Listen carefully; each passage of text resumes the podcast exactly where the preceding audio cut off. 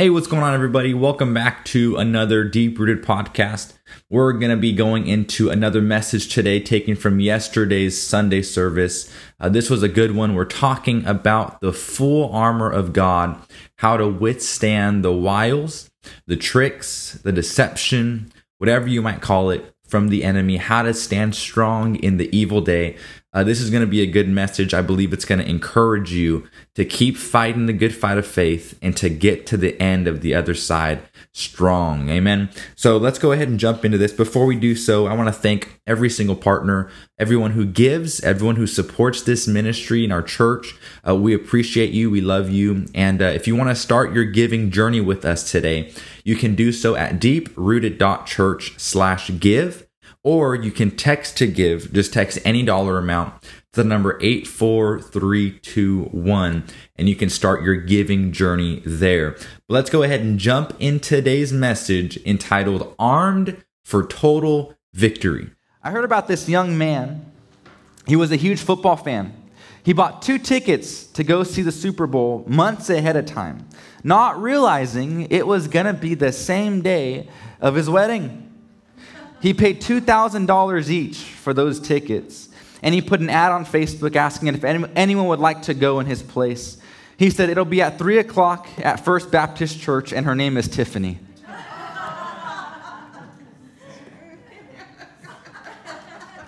if you have your Bibles this morning, turn with me to uh, Ephesians. Ephesians chapter 6. Ephesians chapter 6. I got a word in my belly and I'm going to give it to you because it is good.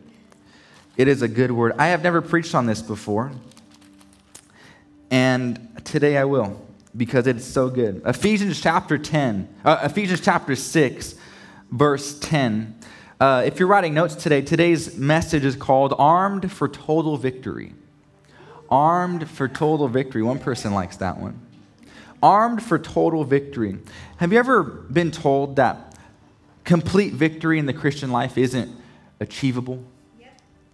Anyone ever told you that before? Or maybe you heard it in a church that, that receiving full victory in Christ isn't actually attainable until we all get to heaven. What a day that will be. The sweet by and by. No, it's not the sweet by and by. It's not pie in the sky while we wait. It's steak on the plate while we wait. Amen? It, it's, we can experience full victory in Christ right here and right now. There's some of you who might be thinking, well, my life is living proof that that's not real. Well, my life is living proof that that is real. So, which one are we gonna are we gonna argue over? See, the reason why people don't believe that we can uh, experience the full victory that God has given to us is because we have a, a real factor and a real enemy called the devil who is trying to deceive you into thinking you cannot have true victory. Well, we have uh, our small groups, like I said, coming up, and, and I really encourage you to join those because we're talking about the parable of the sower. The parable of the sower. Um, and it, this is the most foundational messages and parables that Christians need to understand because one of the, the points that Jesus makes in the parable is that there are Christians who receive God's word as truth and they love it. They come to church and they, they take it home and they're excited about it. But then the Bible says because persecution and affliction comes for the word's sake, immediately they are offended or they begin to stumble. The King James says offended. That word offended, translated into the Greek, means it means to cause someone to stop trusting the one person that they should trust. To cause to offend or to cause to stumble is to make someone stop trusting in the one person that they should be trusting. It's like taking a child and deceiving that child to stop believing that their parent want what's best for them. The one person that they should trust over everyone else now they cannot trust them because some exterior circumstances happened, some external thing took place, and now it told them, I cannot trust my parent. That's what the devil is doing to Christians worldwide. Is he's getting them into circumstances and, and situations and saying, if God really loved you, then why did this happen? And he's causing those Christians to stop trusting in God They may not de- uh, renounce their faith. They may not say, I don't want anything to do with God anymore. But what they do say is, you know what, I, I know God's good, but the moment you put a but after that is when you've been deceived. The moment you say, God's been good to me, but this happens. God's been good, but this. God can heal, but this and that. When you do that, that just tells me that you don't understand that God, his true character. You don't understand the true nature of our Lord and Savior. And so that's where the enemy has a lot of Christians. So I believe through Scripture, we can be armed for total victory. And the key, if you would believe it, is in the Bible. It's right here. If you want to understand how to get a total victory in life, just read the Word and it'll show you. Amen? So Ephesians chapter 6 verse 10 says this, "Finally my brethren, be strong in the Lord and in the power of his might." Whose might is it? Yours? No. It's his might. Be strong in the Lord and in the power of his might. Someone say power. power. That word power is translated dunamis dunamis power, where we get the word dynamite, dynamo. It's explosive power. It's very strong, and that's the power that we're supposed to be living in. And it's not our power, the power of His might. And also says, be strong in the Lord, not in yourself. Be strong in the Lord and in the power of His might. Let me ask you a question Which is better, being weak or being strong? This isn't the trick question. being weak or being strong? Really? Is it better to be weak in a fight or be strong in a fight? Is it better to be weak in knowledge or strong in knowledge? Is it better to be weak in health or strong in your health? Strong is always better. Uh, strength will always triumph weakness, no matter what circumstance. You know, sometimes we have these boxers, and some boxers are more heavier than others, and some are lighter than others and there's advantages to both. Uh, but strength will always triumph over weakness. Those weaker boxers can't use strength to their advantage, they have to find something else. They have to use their brain, maybe, or they have to strategize or be on the defense the whole time and, and not be in front of them to take those punches. They're, they're running away from the fight. You know, take it or leave it. I don't like Floyd Mayweather. I never liked him as a boxer uh, because he didn't box, he ran away. That's all he did. He ran away and he, he created that whole boxing strategy of running away and not fighting. That's how he won a lot of his fights. Now, granted, he had a couple of knockouts, only a couple. Now, you get a real boxer like Mike Tyson, who knocked out more than half of his opponents. That's real strength right there. Strength will always triumph weakness. So it's better to be strong than it is to be weak. Amen? Amen. Be strong in the Lord and in the power of his might. Put on the whole armor of God. You know why Paul says put on? It's because you have to actually do it. Becoming saved does not automatically grant you the armor of God as a default clothing.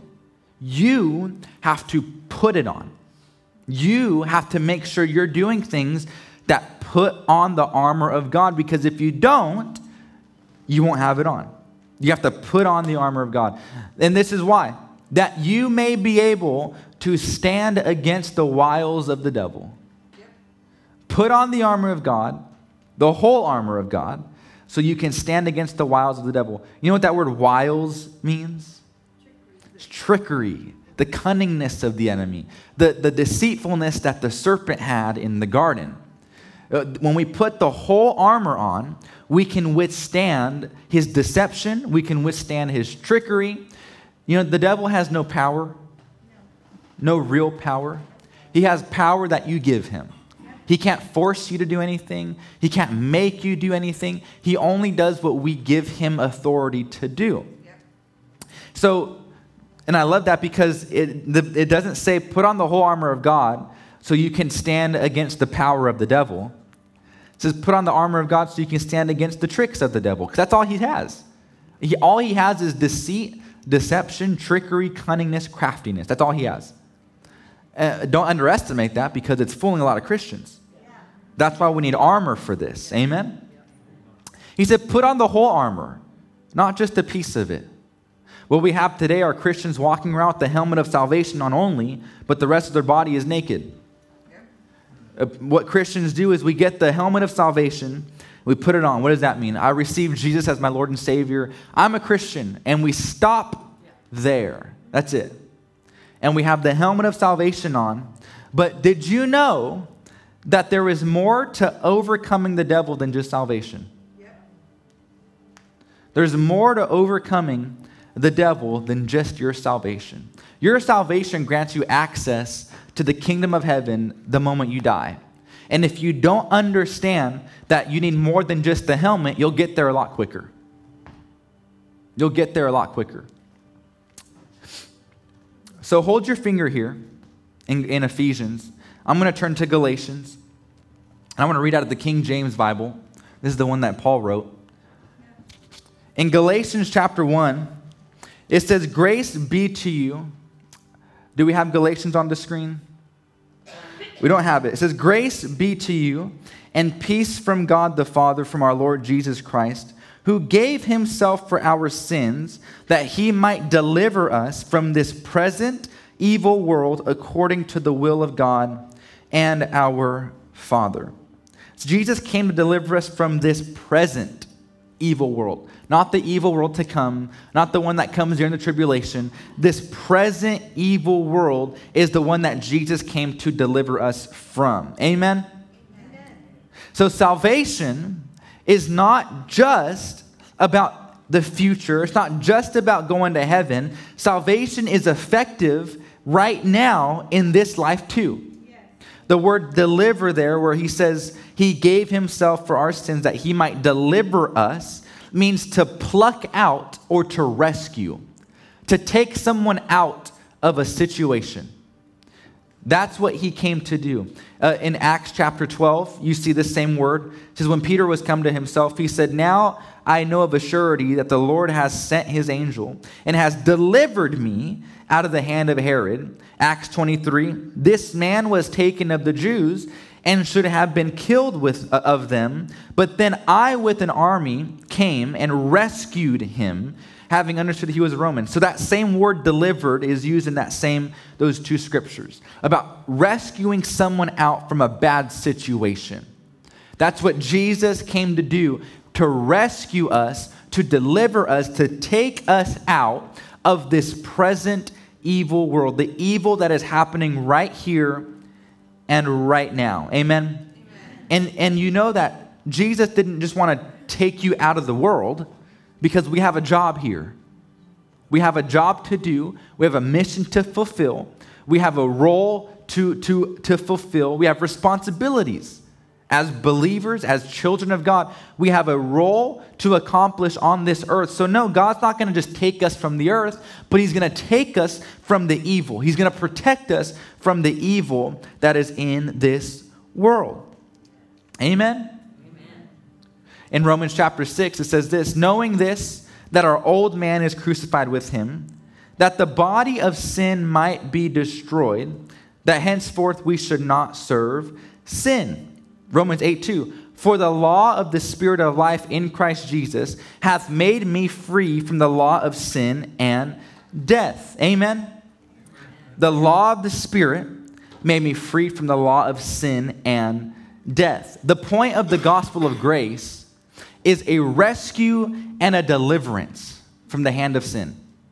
That's the point. That Jesus came to rescue us from sin and death. Do you believe that this morning? That is the gospel. However, let's keep reading. 1 Corinthians 15 56, and you're still over in Ephesians. We're just going over here for a second. The sting of death is what? Sin. Say it again. Sin. The sting of death is sin, and the strength of sin is the law. Someone say the law. The law. So let, we're going to do some math right now. The sting of death is sin, the strength of sin is the law. So, what gives death its power? Sin. So, sin gives death its power. What gives sin its power? The law. See, the law wasn't created so you can keep it. The law wasn't created so that you can be good. The law was created to show you how dirty and evil and sinful you were. It was not meant for your redemption. It was not de- uh, meant for your salvation. It was meant to show you how bad you were and that you did need a Savior, in fact. It was not there to give you grace, it was there to give you condemnation. So the law strengthens sin, and sin is the sting of death. You following me? In Colossians 2:14, this is what it says. He canceled, someone say canceled. He canceled the record of charges against us, aka the law, and took it away by nailing it to the cross. So Jesus didn't abolish it. Jesus didn't forget the law, he fulfilled the law. How did he fulfill it? By being perfect, being sinless, never committing a sin uh, uh, uh, ever in his life. And then he nailed it to the cross as he was crucified, saying, It's done, it's finished. So we're going to put it all together. If the law was nailed to the cross and sin gave death its power, and the law gave sin its power, and the law was fulfilled, then does death have any strength anymore? No. no. Don't you love the Bible? Yeah. We're in Bible study today.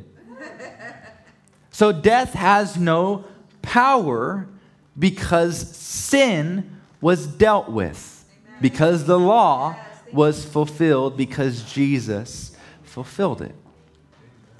So you got to backtrack a little bit. It's like Star Wars almost. You, you watched episodes four, five, and six, but then they made one, two, and three to get the backstory. See, we, we start with death has no power, but we have to go back. Why doesn't death have power? Well, because sin is no longer effective. Why isn't sin effective? Because the law was fulfilled. Well, why was the law fulfilled? Because of Jesus. It's the good news. That is the gospel. And in, in fact, Paul, I believe in Galatians, he gets so strict about this. And he talks about if anyone preaches a different gospel other than this, let him go to hell. That's what he is saying. Anyone preaches any other type of gospel than this gospel right here, he is accursed. This is not that, that is not the gospel. The gospel is the gospel of grace, and that and, uh, the gospel of grace and only the gospel of grace. It's not the gospel of condemnation. That is included if you want to get back that far in telling people you need a Savior, but that's not the gospel in of itself. That's not the essence of the gospel. The essence of the gospel is grace. Yes. That is, that's what it encompasses. Amen? Amen? Thank you, Lord. So, after all of that's done, go back to Ephesians. Flip back there. Ephesians chapter 6, verse 11. So he says, Put on the whole armor of God so you will be able to withstand the wiles of the devil. So again, the devil has no power over us. The devil has nothing that he can do to us except deceive us and trick us. And death has no power. Sin has no power. The law has no power. So we are free people. So what do we have to defend ourselves from? The trickery of the devil. That's all he has. I want us to understand that, that that's all he has. He doesn't have any other power other than trickery because Jesus defeated sin and death through fulfilling the law. So God told us to use his power and to use his might and to put on his armor. Amen? Amen. I want you to see something on the screens with me. If you, if you can put that picture up. What is that? Helmet. So we got three different helmets here. The one on the far right is what's closely resembling to Roman, uh, Roman armor. If you ever watch The Passion of the Christ or The Chosen, you'll see the Romans wearing that type of armor. Now, what's the one in the middle? Anyone know that one? Spartans, Greek. It's Greek armor. Well, if we look at the backstory and we look at, at, at what, when Ephesians was written, it was written later in, in around 60, 62 AD, so scholars believe. And Paul made multiple journeys to Ephesus, which was heavily, heavily Greek cultured. had a mixture of Roman culture, but it was heavily Greek cultured. And so he would use Greek and Roman illustrations often in his writings to get people to understand what he was trying to say. How many of you know that, that a message is not effective if it's not understood by the audience? You have to tailor the audience to the, to, or tailor the message to the audience. Don't change the message, you just tailor it so that they can understand it. That's why we have kids' church. Kids' church, if they get taught, don't cheat on your spouse because it's not good, they're not going to understand that. They don't have a spouse. But what you can, can teach them is be faithful, don't cheat on your math test or, or don't steal from someone. You can teach them those fundamental things. It'll under, they'll understand those. And so Paul would use these type of illustrations to relate to the people and help them understand that. Uh, and I want to look at this Greek armor for a second. The helmet, the helmet of salvation. God said, and you don't have to put it on the screen, but God said, or Paul said, put on the whole armor of God so whose armor is it? God. It's God's armor. Um, and you're in his power and you're in his might, correct? Is anything yours? No. Nothing is yours. So if you're wearing his armor, if you're dressed like God and you fight like God, the devil won't be able to tell a difference between God and you. The devil can't tell whether or not it's God or you behind that armor especially if you're wearing one with that kind of helmet. Your face is covered. You don't, you don't know who you are. See, I was trying to get a better illustration, but most of the, the helmets that I like are the medieval helmets, the one with the little small sliver of opening right there.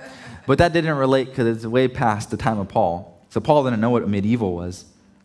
But this was the closest uh, armor to this time period that I could find that completely covers the face.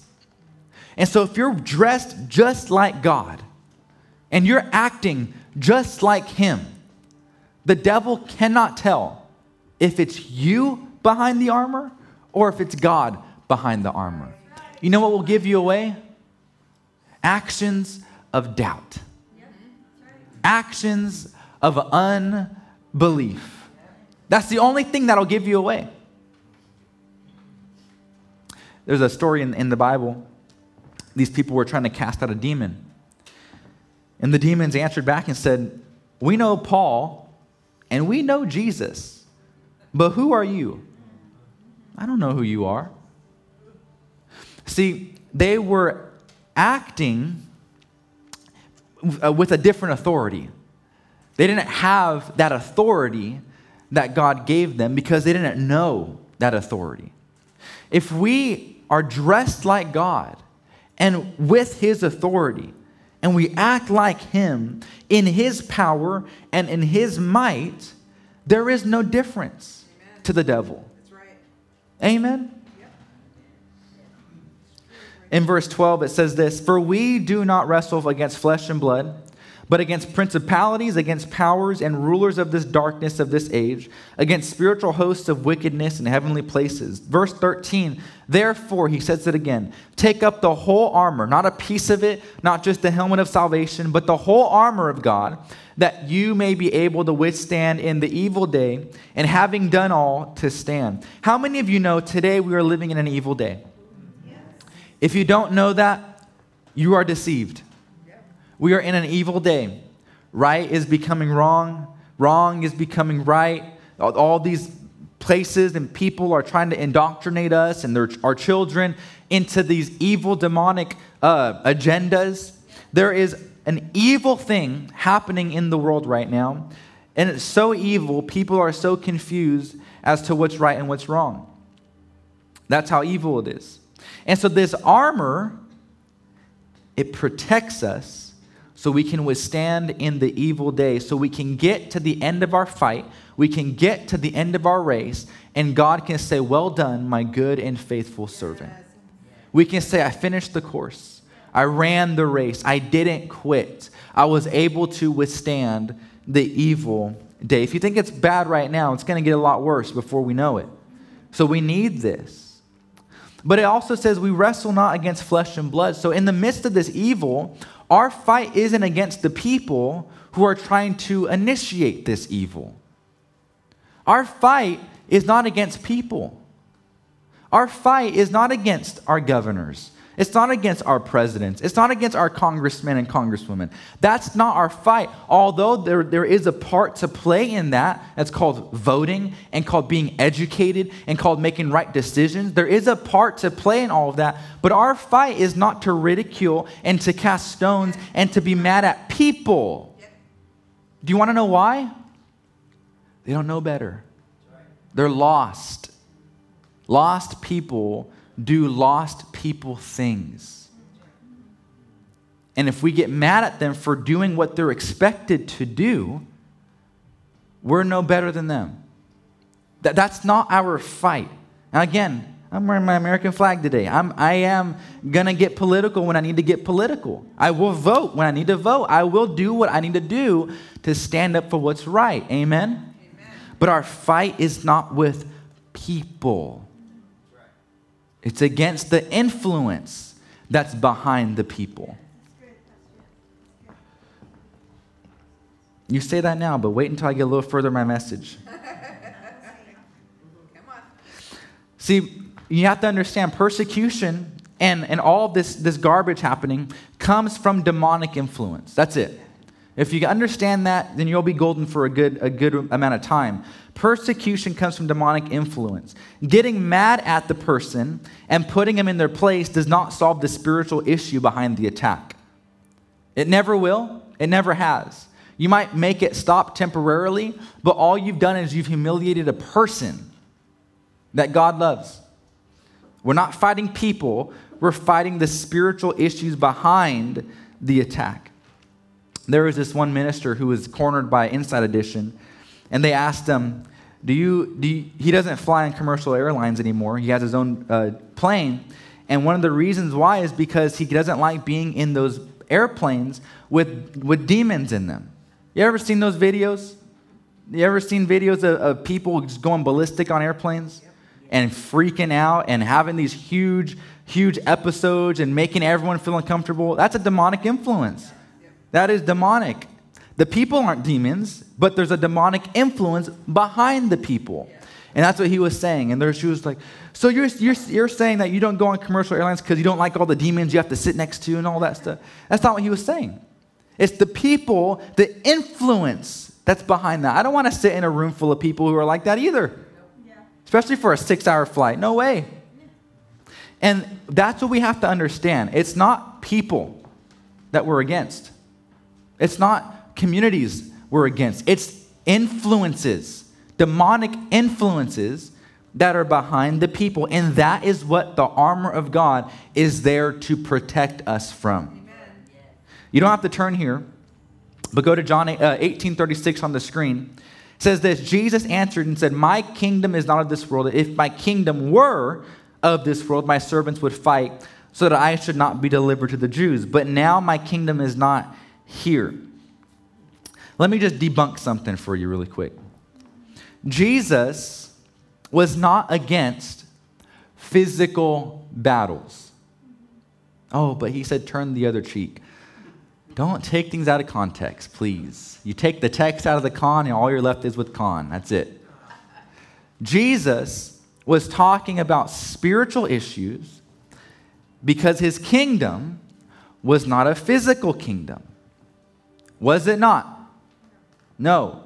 And that's what the Jews were all upset about because they thought they were gonna, he was going to make an actual kingdom. But he wasn't. He was making a spiritual kingdom, a kingdom of heaven. And so he said, My kingdom's not of this world. If it was, what did he say? My disciples would fight. If it was a physical kingdom, my disciples would be fighting you and they'd be winning.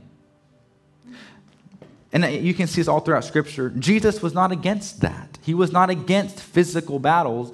Uh, one of the big tells that you can see in Scripture is because all of his disciples carried swords.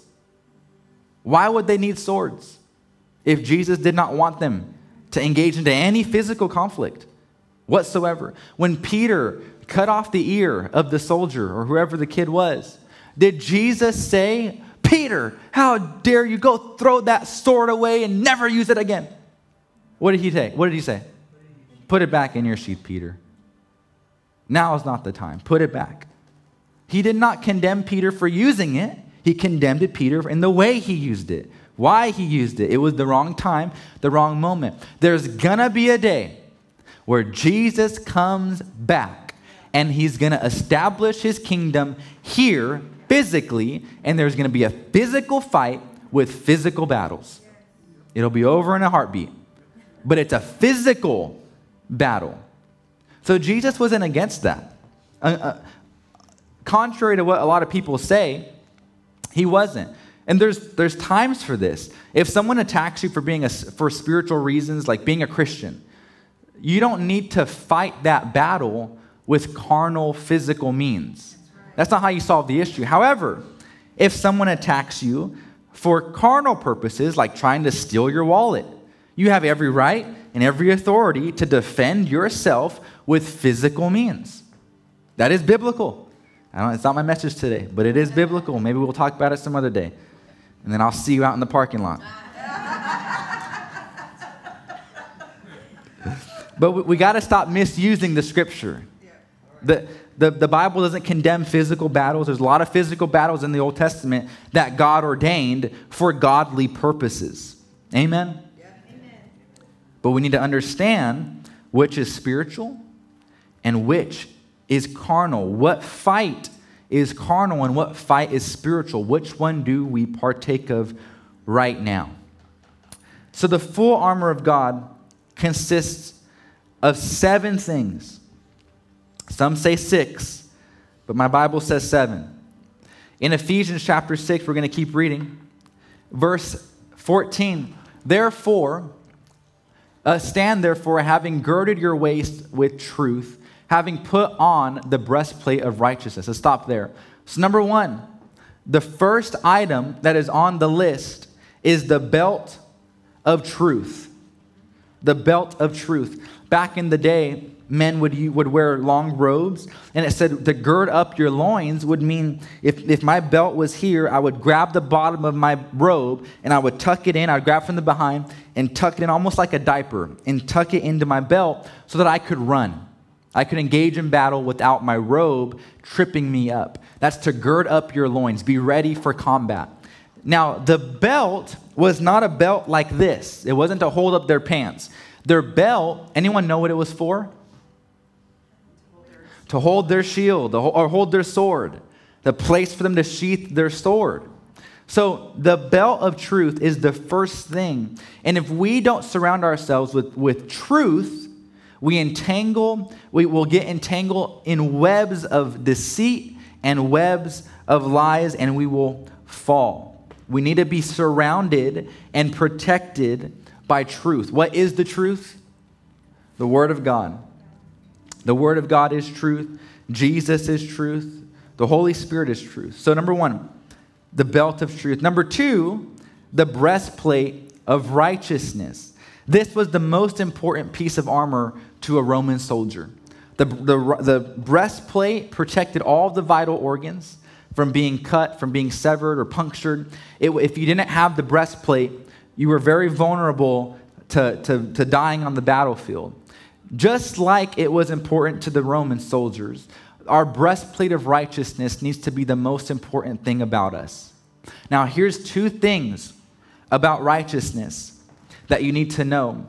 Number one, there is a God righteousness imputed unto you at salvation. You are now righteous. You are the righteousness of God through Jesus Christ. Amen. You are righteous. And, and that righteousness is grace based, it's not performance based, has nothing to do with how good you are, but how good He is and how He bestowed that upon you. Amen. That righteousness gives you access to God's throne, every spiritual blessing in heavenly places, and communion with the Lord. But secondly, there is another righteousness that we all need. You know what that is? It is a self righteousness. Now, I've condemned this for a long time, and I still do. But we do need a self righteousness to relate to each other. Your self righteousness does not change how God sees you and how God deals with you and what God thinks of you. In fact, Paul says, Paul was one of the, the greatest men to live on the earth. He, he had so many accolades to him, to the equivalent of doctorate degrees today, master's degrees, all of these degrees that men have today, Paul would have them. And he said, If you think your accomplishments are great, mine are greater. All of my accomplishments are greater, but I count them as dung. I don't count them as anything compared to what I've achieved through Christ. And so, Paul, what he was saying is, in my right standing with God, my accomplishments means nothing. My righteousness is nothing. But having a self righteousness is good to relate to other people. Here's an example you're speeding through Mooney, going 80 miles an hour. The cop pulls you over, and you say, I am the righteousness of God through Christ. He don't give a rip about that. He's going to give you a ticket. Why? You weren't self righteous. You were not self righteous. That's the issue. If you were self righteous, you wouldn't be getting that ticket. Someone say amen. amen. So there is a, a factor of self righteousness that we need to have has nothing to do with God. Nothing to do with God, but everything to do with our relationship with people. We need both of them a God righteousness that gives us right standing with God, and a self righteousness that gives us good standing with people. Amen? Amen. That's the breastplate of righteousness.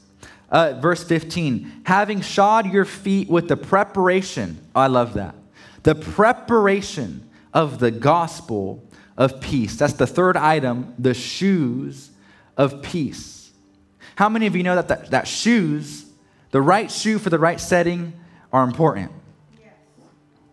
And all the ladies said, Amen. How many ladies have ever tried to wear stiletto heels on wet, damp grass? Mm. How many of you men have tried hiking in the mountains with some flip flops? We got one crazy person. We'll pray for you later.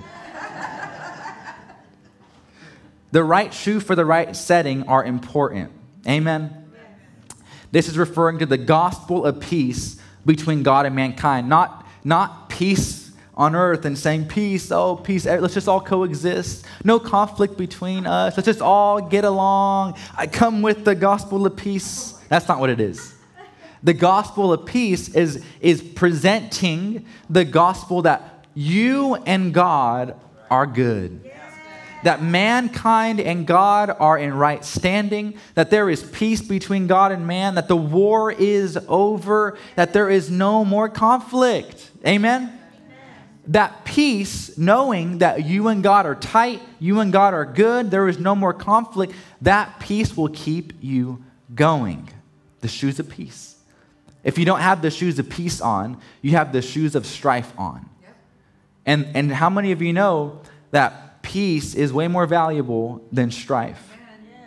Peace is more valuable than stress. In fact, when things are peaceful, things get done quicker when things are peaceful, things get done quicker. You know, I don't have this for you to read, but in the Living Bible translation, it actually says, having put on the shoes of peace so you can get through your journey quicker.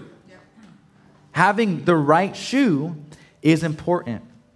You know, I forget which emperor emperor it was. It was a, it was a Roman emperor. And uh, I forgot who he was. But he was known for um, being great on the battlefield, having great strategy with his soldiers. And what he did was he implemented shoes for his soldiers. They were like sandals, but they were very thick soles with spikes on the bottom so they could have traction. And one of their, their biggest strength was being able to move from point A to point B quicker than any other enemy. And so they were able to flank people quicker, they were able to blindside other people quicker because they had the right shoes on. See, the right shoes for the right setting are very important. So, number three are the shoes of peace. In verse 16, we'll keep reading. It says, Above all, taking the shield of faith with you, uh, with which you you'll be able to quench all the fiery darts of the wicked one. Someone say, All the fiery darts. All the fiery darts. Not some of them all of them. In other words, total, complete victory. All the fiery darts. Now, it says above all, meaning people think that it means the most important of all is, is the faith, the shield of faith. which I disagree with.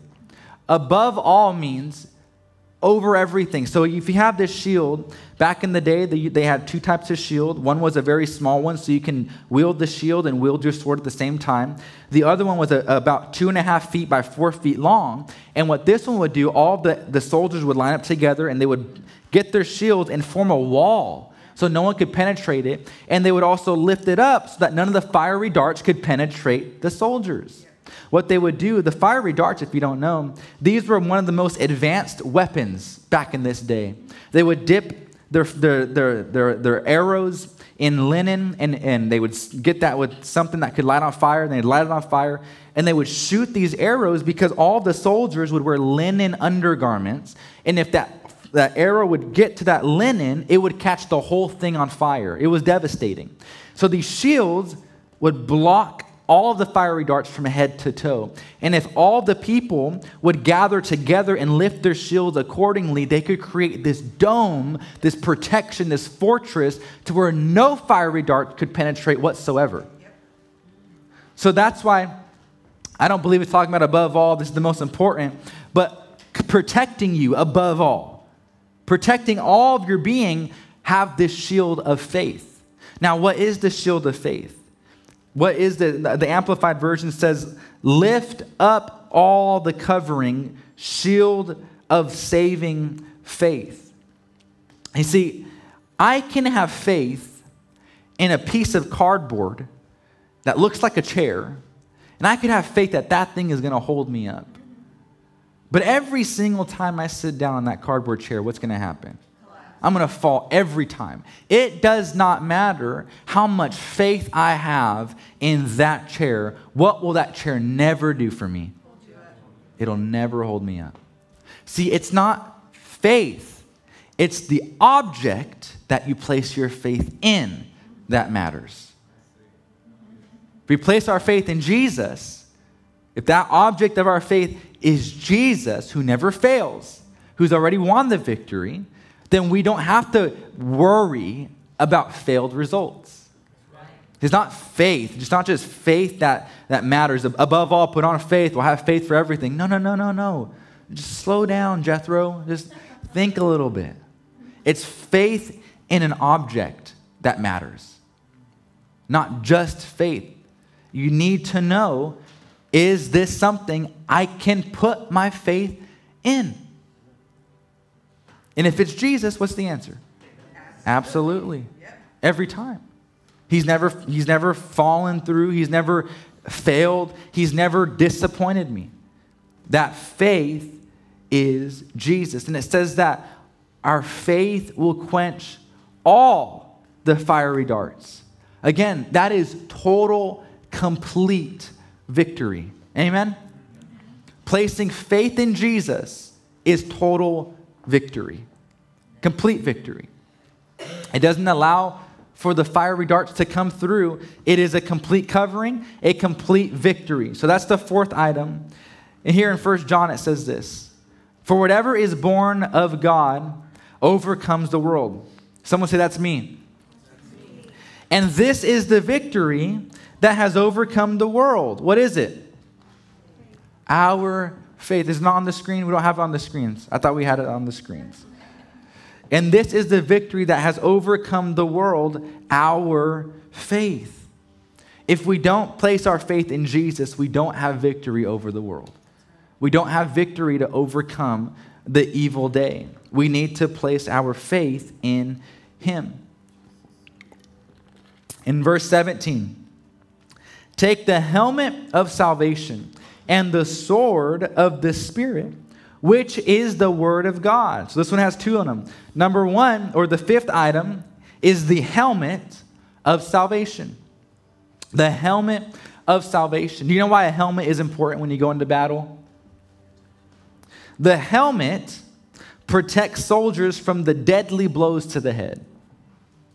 If you don't have a helmet, you're susceptible to taking one bad shot to the head and you're done. Why do football players wear, helmets? To protect their head. Your head's important.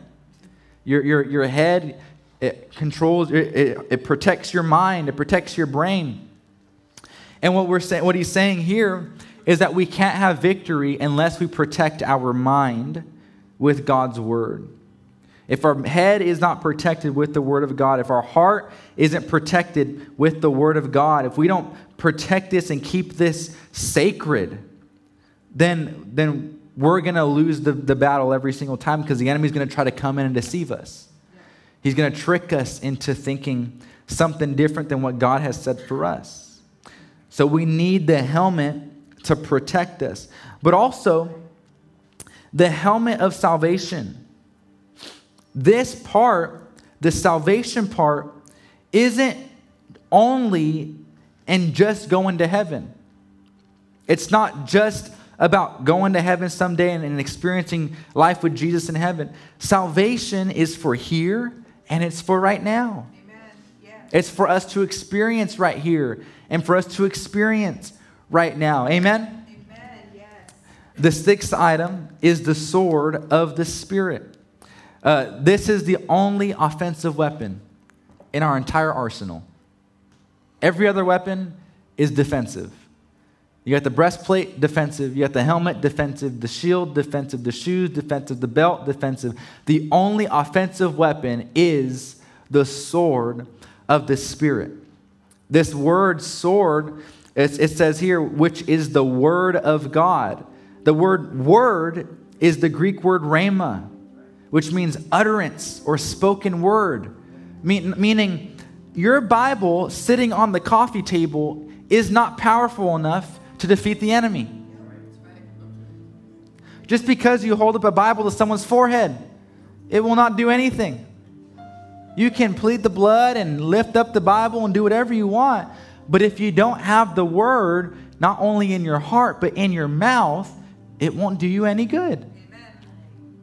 Paul said it. He said that this is the word of faith, word of faith which we speak. That is the word of God in our heart and in our mouth that Jesus is Lord. You need to have the Word of God not just on the Bible pages, but coming out of your mouth. That is what deliver, delivers us, not just reading it and seeing it and, and, oh, that was a good message. That was a good scripture. It's speaking it, it's uttering what the Word says. That is what the power is in. Amen? You see, the sword of the Spirit is the same sword that Jesus used to defeat the devil in the wilderness. Every time he was tempted, it is written, he would say. Every all three times, Jesus says, It is written. How come Jesus didn't make up something else? He is Jesus. He's God. Let's just make up something, God. You have the power to do that. No. He went back to the Word because that's the most powerful source that he could have used. The most powerful source. Jesus could have said something new. And, and it would have been written and recorded for scripture for us to read forever. I mean, that's all that the gospel is. It's just his words, new words. But he defaulted back to the one thing that's the most powerful thing the written word. The written word becoming the spoken word. Those two combinations together will, will give you enough power and enough energy to go charge the gates of hell with a water pistol. You won't get that far because you just got a water pistol, but you'd have the courage to go. But the, the written word and the spoken word combined together, then the devil's afraid of you.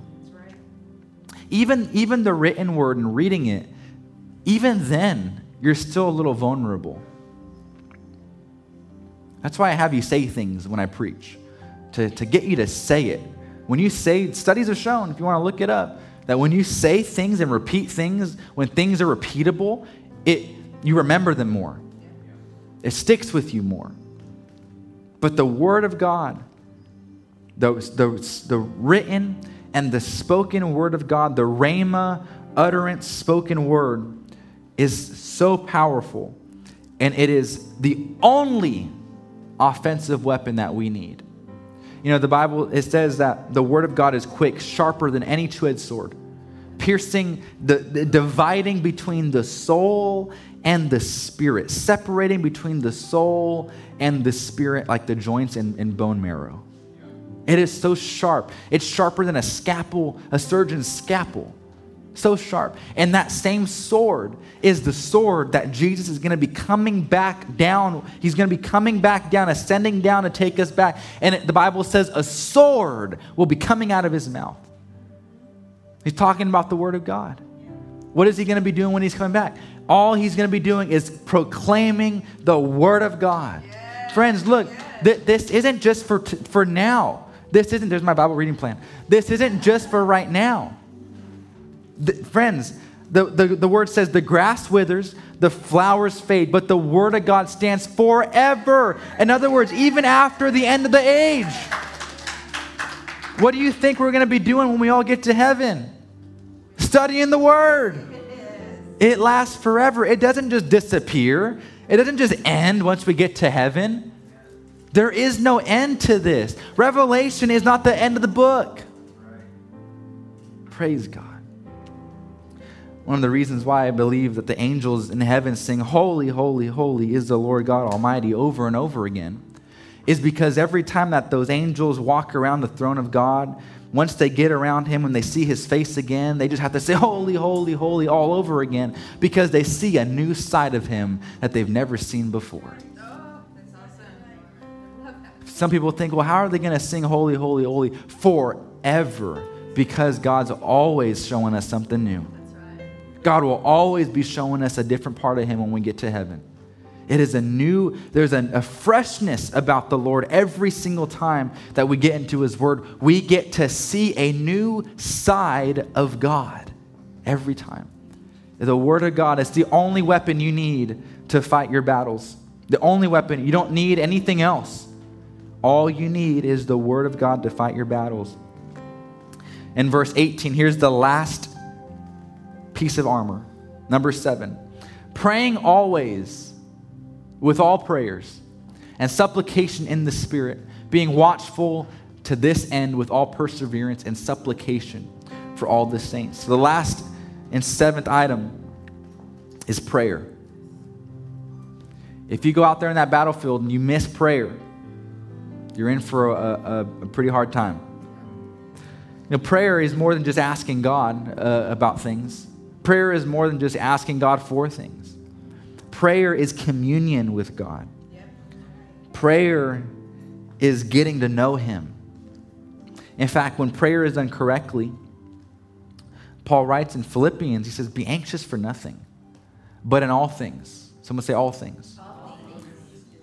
With prayer and supplication, make your requests be made known to God. And the peace of God, which surpasses all understanding, will guard your hearts and minds through Christ Jesus. So he says, with prayer and supplication, just like he does here.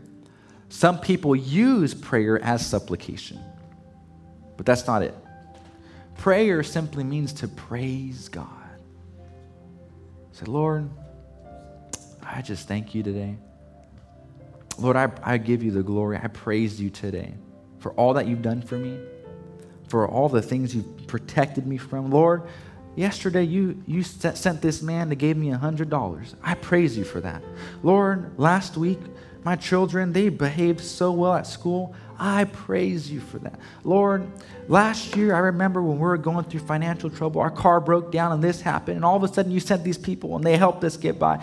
I praise you for that, Lord. That's prayer. That's prayer. And by the time you get to supplication, which is the asking, which is the request, Say, Lord, I praised you so much. This is nothing. Lord, you've done this for me in the past. What this that I'm about to ask is nothing compared to what you've done before. That's true prayer. It's not just, Lord, I come here today before thee, and thou knows that ye must do this, and I pray that you do this in my life. That's not prayer. That's vain repetition.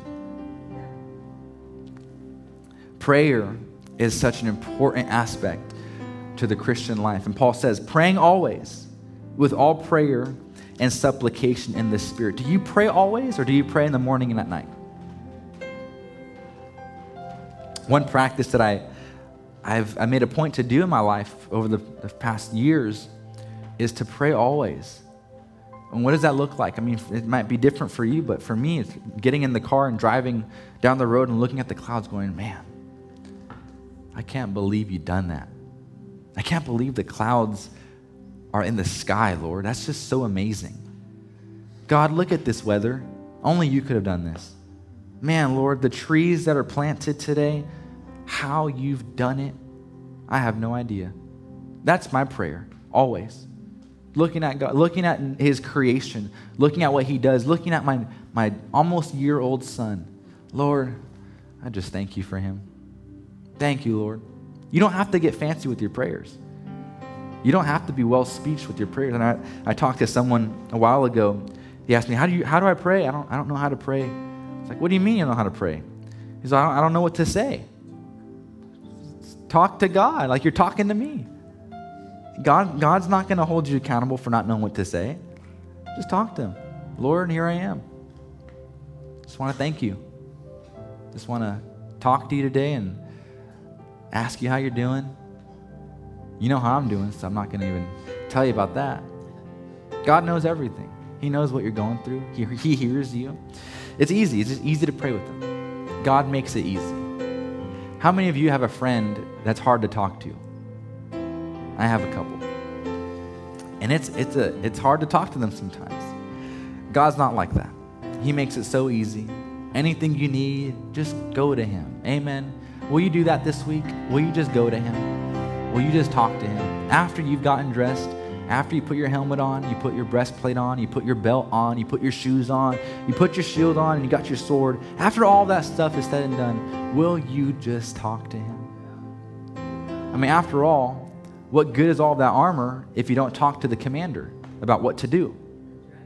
What good is all that, that stuff you've just put on if you don't even go see the commander about the strategy that you're supposed to go do? Go talk to him. All right, Lord, I'm dressed today.